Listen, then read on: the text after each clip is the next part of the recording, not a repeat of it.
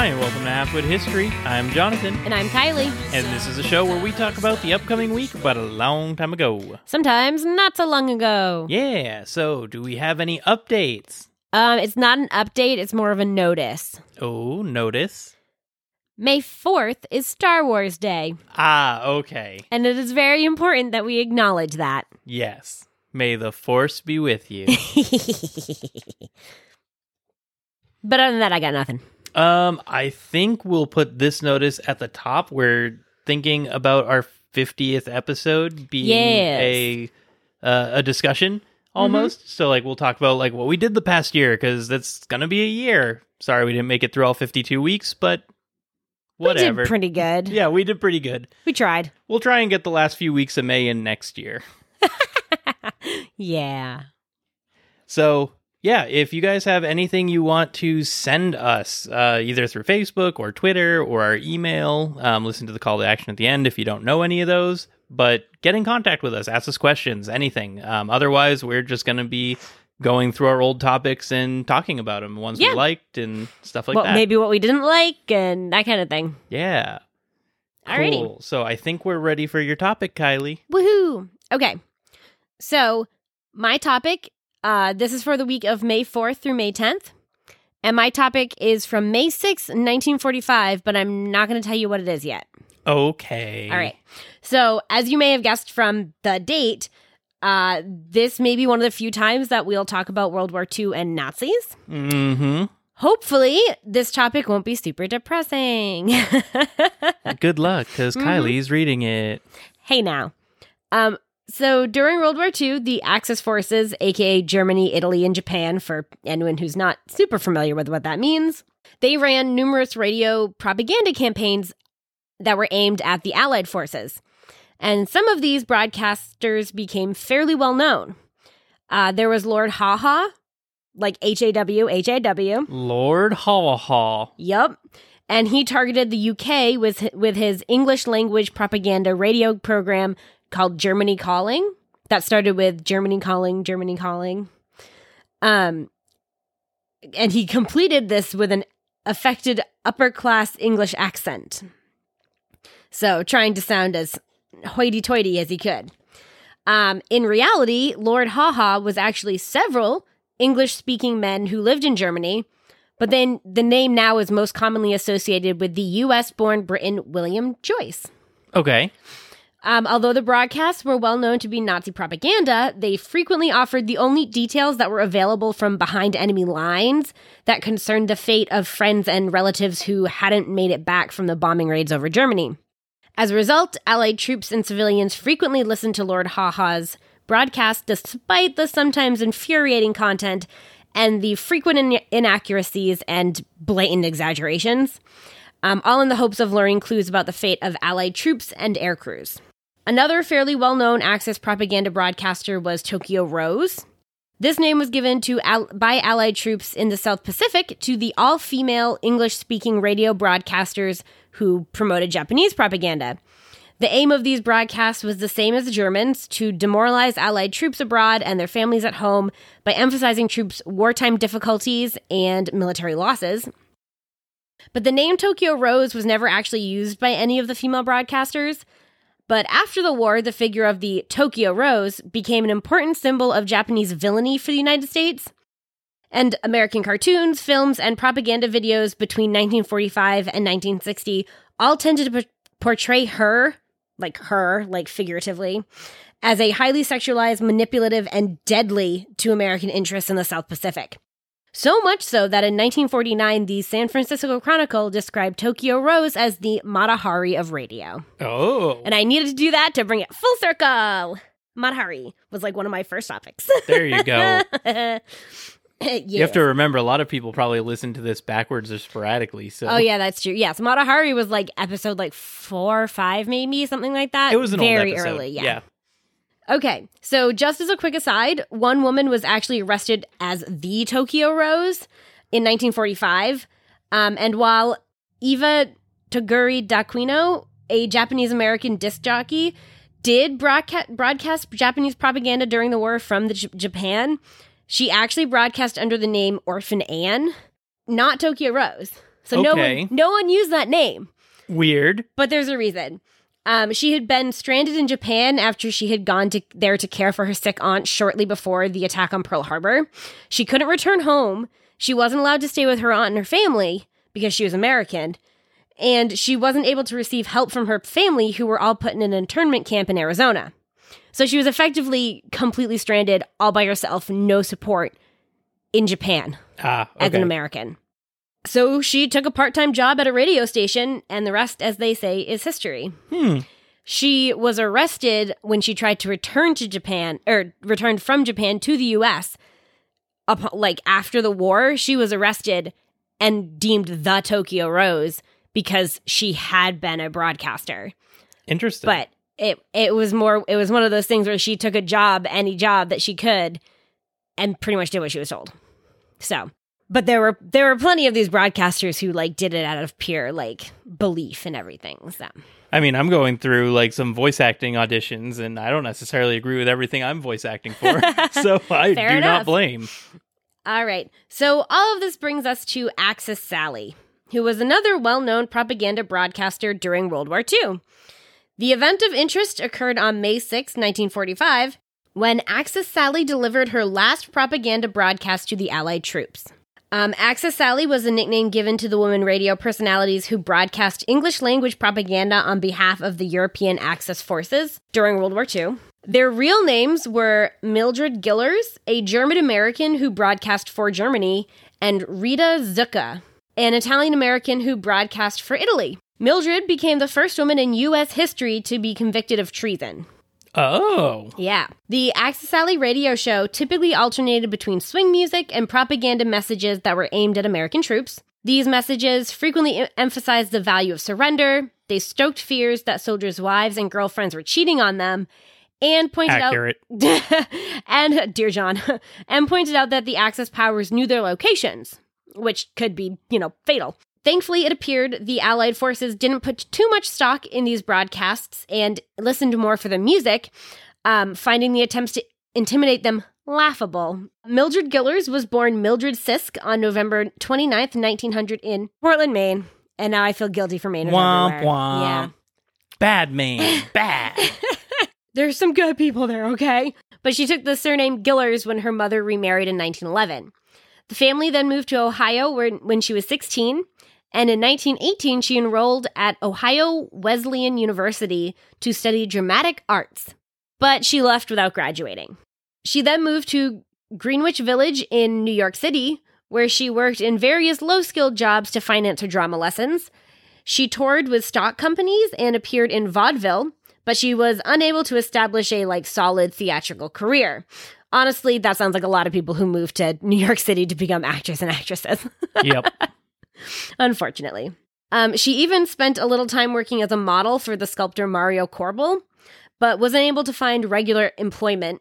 So in nineteen twenty-nine, she moved to France and lived in Paris for six months. Paris. Paris, yes. Um, she then returned to the U S after that, but in nineteen thirty-three, she left again, moving to Algiers, where she found work as a dressmaker's assistant. In nineteen thirty-four, she moved to Dresden, Germany to study music. Uh-oh. Yeah, and was later employed as a teacher of English at the Berlitz School of Languages in Berlin. So she is, like, right in Germany. I guess it's not that much of an uh-oh if we know that she was convicted of treason, because I just heard Dresden and went, oh, no. Yeah, I mean, I kind of, like, already let that part out of the bag. Um, okay, so the other Axis Sally was Rita Zucca. Um, she was born sometime in nineteen twelve. I couldn't find a, like, solid date. Uh, she spent her teenage years in a convent school in Florence. So either her family lived in the U S and just sent her to school in Florence, or the family moved to the U S at some point in time, and I couldn't figure out which version it was. So right. Um, her father, Louis, opened a very successful restaurant in New York's Midtown district called Zucca's Italian Garden.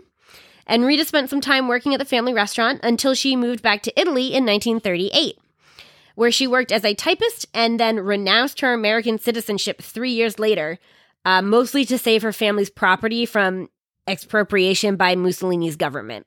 So it's at this point in both Mildred and Rita's lives that we become involved in, or they become involved in radio broadcasting. In nineteen forty, Mildred began working as an announcer with the ooh, Reich Rundfunk Gesellschaft. Perfect. Or the R R G, the German State Radio. And I'm just going to call it the German State Radio from here on out.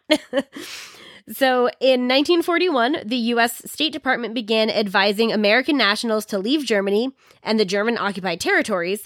However, Gillars chose to stay with her fiancé, Paul Carlson, who was a naturalized German citizen, because he said he would never marry her if she returned to the U S. Okay. Nice. Yeah, so she stayed for a man. Womp, womp. Mistake. The beginning of the worst story ever, pretty much. Um, so unfortunately, Carlson was sent to the Eastern Front, where he was killed in action. So didn't even get her happily ever after. Womp womp. Um, initially, Gillars' broadcasts weren't political, but that all changed in nineteen forty-two when Max Otto Kreischwitz, the program director of the U S A zone at German State Radio, cast Gillars in a new show called Home Sweet Home. She soon acquired several names amongst her G I audience, including the B of Berlin, Berlin Babe, Olga, and Sally. But the one most common was Axis Sally. Apparently, this name stemmed from when she described herself on air as, quote, the Irish type, a real Sally. Oh, I thought you've been saying Allie this no, whole time. Sally. Axis Allie. Axis Sally. Okay, there you go. I didn't I hear have that. A lisp. I didn't hear that first S in Sally any of these times. That could just be my fault. You have a lisp. I'm you're de- nearly you're deaf. You're deaf. I have a lisp. It's fine. Yep. Axis Sally.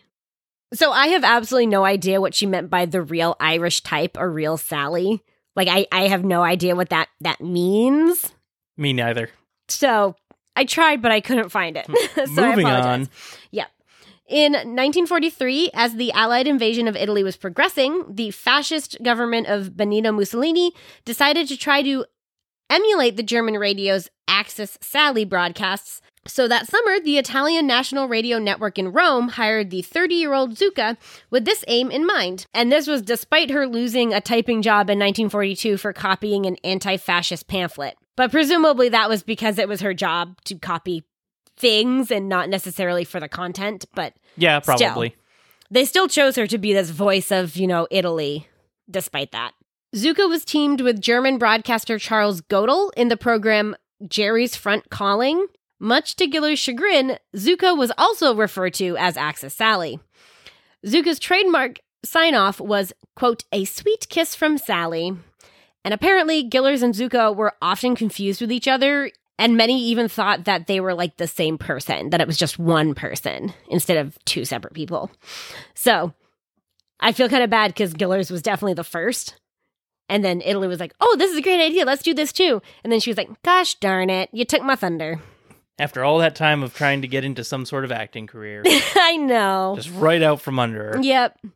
So Gillars had several programs that aired from Berlin, including Home Sweet Home, Midge at the Mic, G I's Letterbox, and Medical Reports.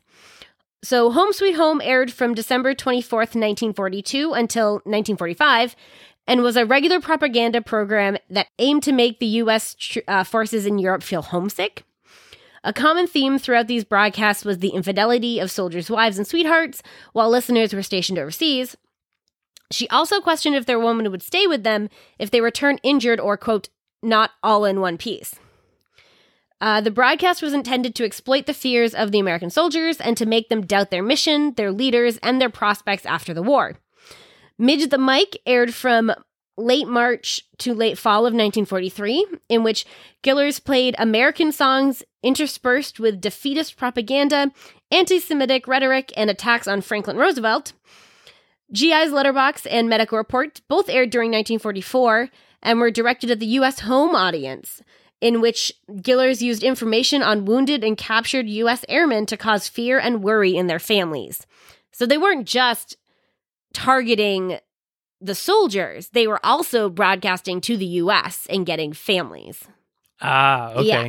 After D-Day, June sixth, nineteen forty-four, for anyone who's not familiar, um, Gillars and Kreischwitz worked for a time from Paris for this for this purpose, um, and they visited hospitals and interviewed P O Ws, falsely claiming to be representatives for the International Red Cross. In nineteen forty-three, they had toured P O W camps in Germany, interviewing captured Americans and recording their messages for their families in the back in the U S That's sneaky. Yeah. The interviews were then edited for broadcast as though the speakers were well-treated or sympathetic to the Nazi cause. Gillars made her most notorious broadcast on June fifth, nineteen forty-four, just prior to the D-Day invasion of Normandy, in a radio play written by Kreischwitz called Vision of Invasion. She played Evelyn, an Ohio mother who dreams that her son had died a horrific death on a ship in the English Channel during an attempted invasion of occupied Europe. Kreischwitz died on August nineteen forty-four, and Gillars' broadcast became lackluster and repetitive without his creative energy kind of like building things up. She remained in Berlin until the end of the war, um, and her last broadcast, as we've already mentioned, was on May sixth, nineteen forty-five, just two days before the German surrender. Uh, Zucca's broadcasts sometimes used intelligence provided by the German embassy in Rome in an attempt to confuse Allied troops. She signed on to each show by uttering, quote, "Hello, suckers," and her signature tune was Between the Devil and the Deep Blue Sea. I like the opening of Hello, Suckers. I know, right? We should open that next time. Hello, suckers. Hello, suckers. On July eighth, nineteen forty-three, the night before the invasion of Sicily, presumably in an attempt to create fear, Zucca's broadcast told, quote, "the wonderful boys of the five hundred fourth Parachute Regiment" that, quote, "Colonel Willis Mitchell's Playboys, the sixty-first Troop Carrier Group, are going to carry you to certain death. We know where and when you are jumping, and you will be wiped out." So, like, that's pretty specific. Woof. I will say, though, that I don't know if that was actually accurate information or not. So, yeah. Who knows? Um, Would have been the, scary as heck if it was. I know, right? Or, like, if you knew you were going somewhere, but, like, you didn't know where, and, like, they were saying that they knew, you know, whatever was going to happen, and you're just like, crap. Or, you know, it was like a world war, so, like, you don't know the name of every, like, platoon going out there, every jump group. Yeah, that's true. So, like, I mean, it's very possible that you could be like, oh, my gosh, like, I have a, f- like, you know, my buddy's in, like, is a parachuter, but I don't know which, like, whatever they're in. But, like, I mean, you knew what troop you were in, so, like, yeah, it would never, it, like, you know, get someone that was... Yeah. It, it wouldn't get themselves. Yeah. It would get them worried about other people. Yeah. Unless it was real, and then, case, and then well, there were um, probably a bunch of people well, who were so scared. I'm sh- My guess is that they were actually, like, because, like, the, like, numbers and, like, names or whatever of um, regiments aren't necessarily, like, aren't necessarily, like, secret kind of thing. So, like, like, it, it would be very easy, I think, to be like, oh, like, it's the, you know, whatever, and whatever division, whatever regiment, and then just make up what they thought you were going to do kind of thing to, like, create fear. Yeah. Possible. Yeah. So, as the Allied armies advanced north into Rome, Zucca retreated north with the Germans in nineteen forty-four and then resumed broadcasting from Milan. And it was there in September of nineteen forty-four that the broadcast crew of Jerry's Front was attached to a German military propaganda unit called the Liberty Station. During this time, Zucca gave birth to a son and then returned to broadcasting just forty days after. And her final broadcast was on April twenty-fifth of nineteen forty-five. So you may be wondering what happened to these women. Were there consequences to these radio shows? The answer, yes. But it wasn't easy. So prosecutor Victor C. Warheide was sent by the U S Attorney General to Berlin to track down and arrest Axis Sally. He and the Counterintelligence Corps Special Agent Hans Whitson had only one solid lead. Raymond Kurtz, a B seventeen pilot shot down by the Germans, who recalled that a woman had visited his prison camp seeking interviews and was the broadcaster who called herself Midge at the Mic. And according to Kurtz, she had used the name Barbara Mohm. Warheide organized wanted posters with Gillard's picture and put them up all over Berlin, but the breakthrough really came when he was informed that a woman calling herself Barbara Mohm was selling her furniture at a sec- at secondhand markets around the city. They detained a shop owner who was um, selling one of her tables and, quote, under intense interrogation, aka torture, uh-huh. the store owner revealed Gillars' address. She was arrested on March fifteenth of nineteen forty-six, and she was then held by the Counterintelligence Corps along with her collaborators, collaborators Herbert John Bergman and Donald S. Day, until she was flown back to the U S to await trial on August twenty-first of nineteen forty-eight. She was indicted on September tenth and charged with ten counts of treason, but only eight made it to her trial, which began on January twenty-fifth, nineteen forty-nine.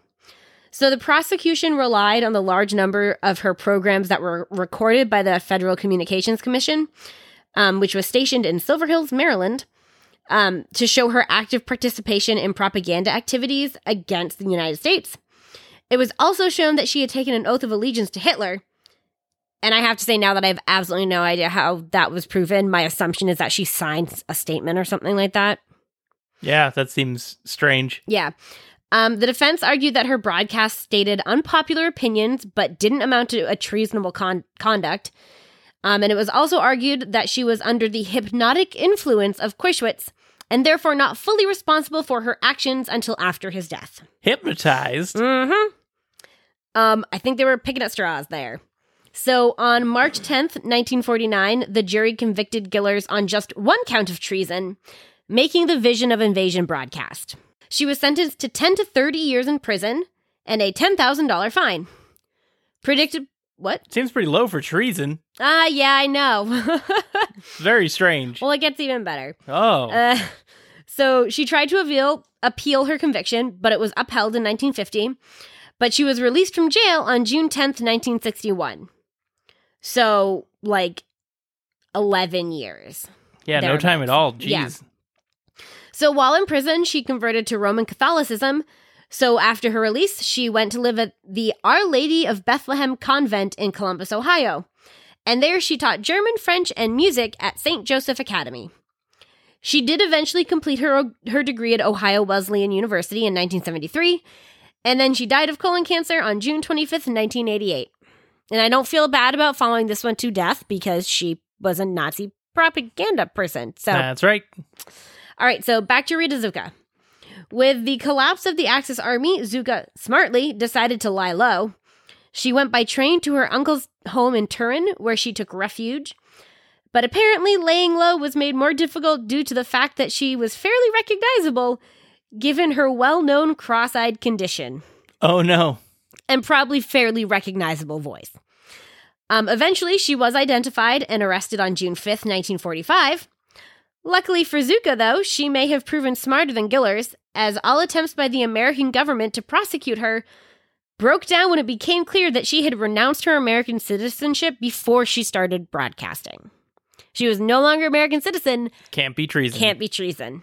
So she couldn't be charged by the U S, but she could still be prosecuted in, in Italy, and was tried by an Italian military tribunal on charges of collaboration, because now Italy's not fascist anymore after the war, so quote unquote.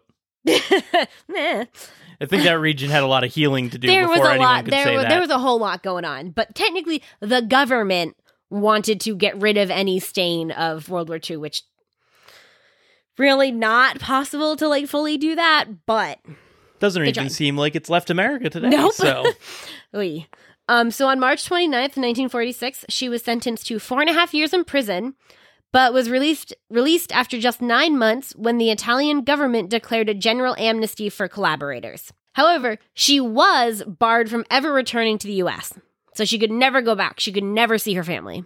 Yep. She remained in Italy in relative obscurity until her death in nineteen ninety-eight. And that is the stories of the Axis Sally ladies, women, gals? Dunno. All applicable. Yes. But yeah, Axis Sally. Well, that Access was cool. Space Sally. Yes. Well, that was fun. Cool. We'll do our call to action. I'm just going to reiterate right at the top. If you have stuff you want to ask us, please send it in. Yes, we're, please. We're going to do somewhat of a discussion episode. Questions, so. please. Questions, please. So you can find us on Facebook and Twitter at Halfwit History. You can find our website at w w w dot halfwit dash history dot com. And you can send us an email at halfwitpod at gmail dot com. Yeah, if you want to send those questions along, that would be great. Um, if you have any topic suggestions or ideas, we'd also love to hear that. Um, or if you just want to say hi, that would be great too. Yeah. Uh, if you want to help us out by donating some monies, We have a tip jar at ko-fi.com forward slash halfwit history. So that's always appreciated. Um, it is a tip jar, not a monthly subscription. So I know that makes a lot of people feel more comfortable. Yeah, it's great because it's like you have the op- like Patreon doesn't have the option to do like the one time thing. And like since we don't have like a merch store, we can't really set up like a one time donation option there either. So like this is a really great way for, you know, you to support us or, you know, whatever, however you want to do it. Um, without having to make like a big commitment. I'm just saying enough Ko-Fi donations. We might have a merch store. I mean, that is true. I very much look forward to the day when we can make like shirts and stuff because shirts and stickers. I'm so and, in. Yeah, yeah. Pins. So yeah, just think if you guys donate, we can make merch and stuff. We will be eternally grateful. Yes. And thank you to the Fishermen for the use of our theme song, Another Day. You can find their links down in our show notes. They have a SoundCloud. Go check them out. Yeah. All right, on to fun facts. Fun facts. I'm going to go first. Good choice. So the one I found is actually kind of funny because uh, it happens on May fourth, which you brought up in the beginning of the episode. May the fourth be with you. It is also about space. Hey. And it is also about radios. Wait, what? Yep. So on May fourth of nineteen thirty-three, the discovery of radio waves from the center of the Milky Way galaxy were announced by Carl Yansky. Oh. Some, somehow got like three topics all in one. I know, right? Very cool. All right, well, mine's completely out of left field. Okay, so May sixth, nineteen eighty-eight is the Donut Gate incident. What? The New Jersey Devils coach Jim Schoenfeld tells referee Don Koharski to, quote, eat another donut, you fat pig. Oh. And is suspended. That's what you get. Get what you get and you don't get upset. Yep. You don't do the crime if you can't pay the time. Mm-hmm. Well, as always, I've been your halfwit. And I'm your historian. And we hope to see you next week. Bye. See you, suckers.